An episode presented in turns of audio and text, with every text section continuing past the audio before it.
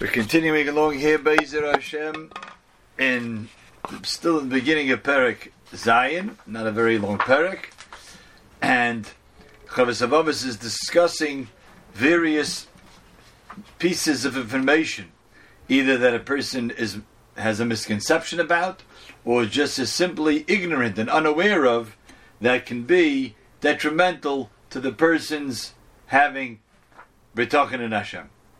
And here he gives a very interesting example here.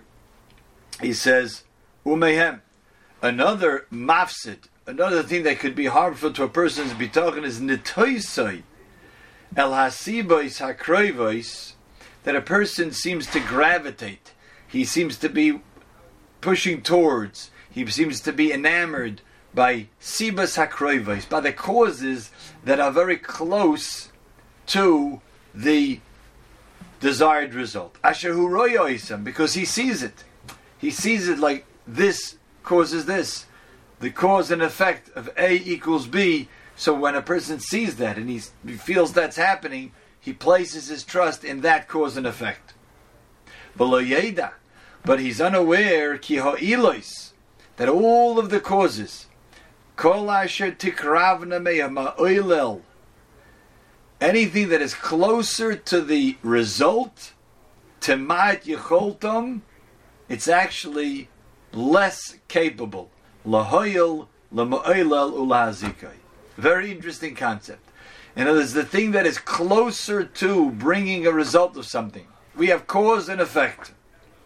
Cause and effect. A simple example: person is holding a hammer and he smashes down on a table.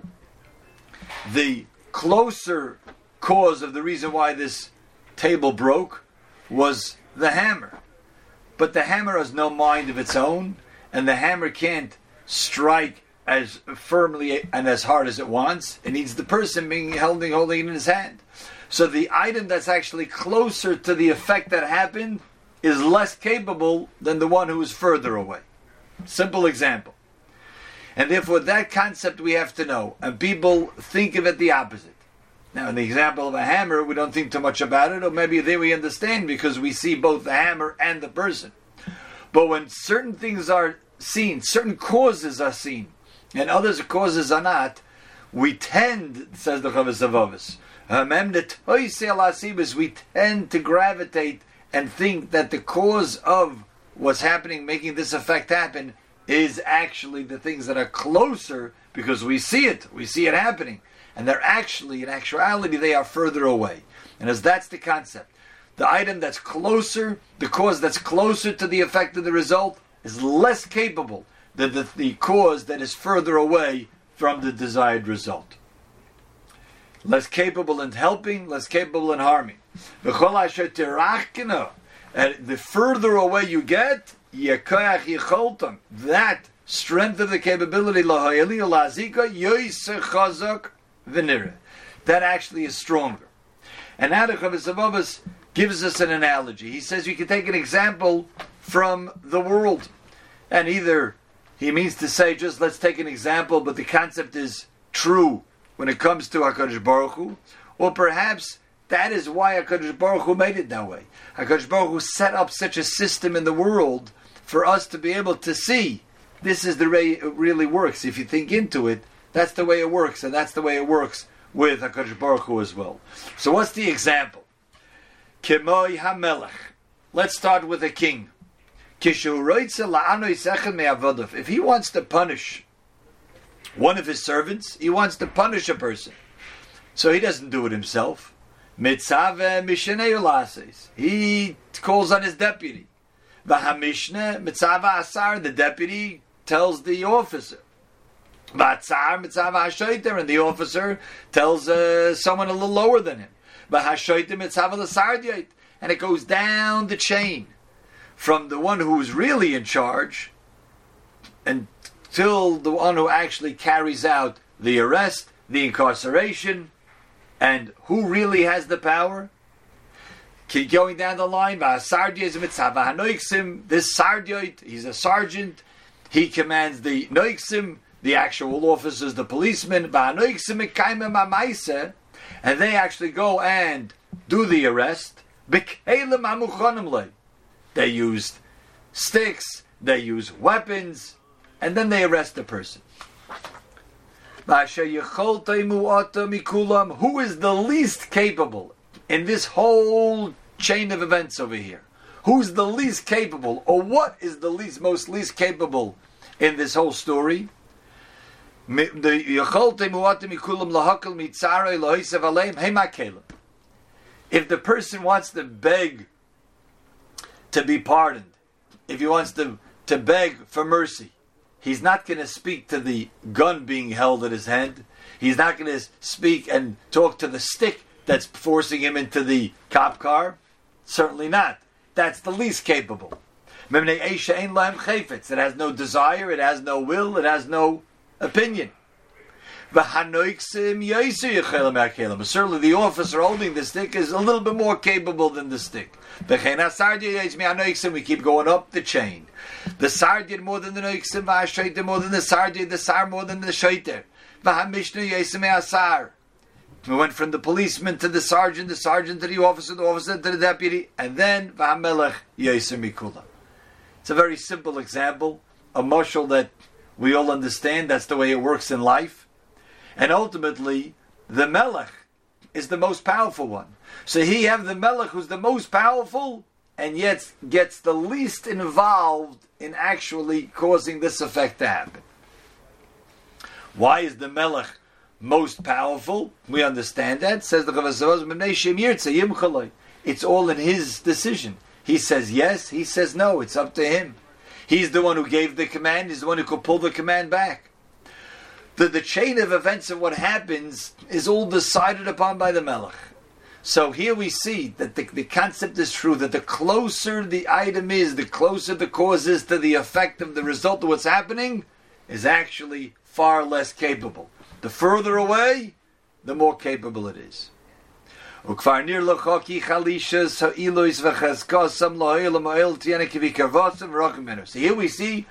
Chavos Avos, a real example in life. And as we mentioned, could be that's why HaKadosh Baruch Hu set it up this way, for us to be able to see. Hashem wanted all the concepts in Torah to be known, and therefore He created a world that will be able to mirror and be understood the concepts of the Torah. So the things that are closer to it are less capable, are weaker. The things that are further are more. So now when we talk about the Creator Himself, HaKadosh Baruch Hu is the most capable, not only the most capable, the cause, the purpose of all things that happen. Yet He's the furthest away. He's the one least seen. He's the furthest away from the effects that happen in the world. But since we know that He is the most capable, in our example here, in the analogy, it's the king. So who are you going to speak to? You're going to speak to the stick? You're going to speak to the officer? You're going to speak to the sergeant? If you can't get to the king, you will. But if you can get to the king, of course, you go straight to that address. And therefore, our Bitokain should be in Him and Hashem. To rely on Him, because of the strength of His capability, are things that will benefit us, things that will help us, and things that can harm us. That's the source, as we've explained before already. So, Klolei Shaldover. To sum it up, Binyan Bitochen. Ki Yisran HaBitochen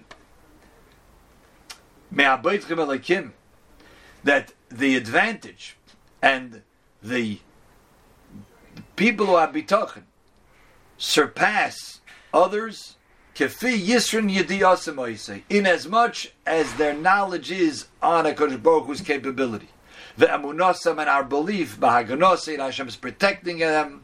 So this is a concept that we always have to review over and over when we exercise our Midas HaBitochen, exercise our Bitochen muscles, is to always review over, because we always get so caught up that it's that person who's doing it, it's the other person who's doing it, and it's the causes that we see in front of our eyes.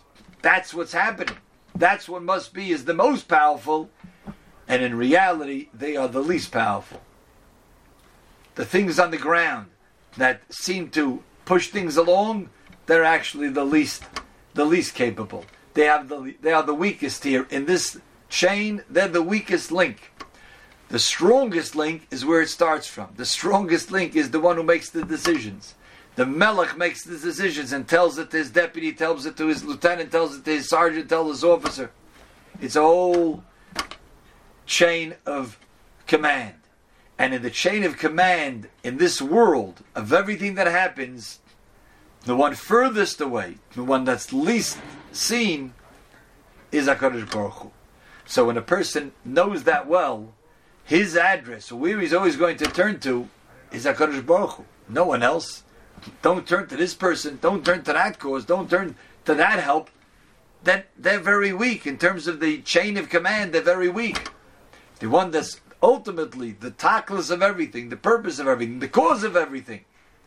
As we call HaKadosh Baruch Hu, V'loi niskenu alilois. HaKadosh Baruch Hu is the one who has the control of all causes to happen.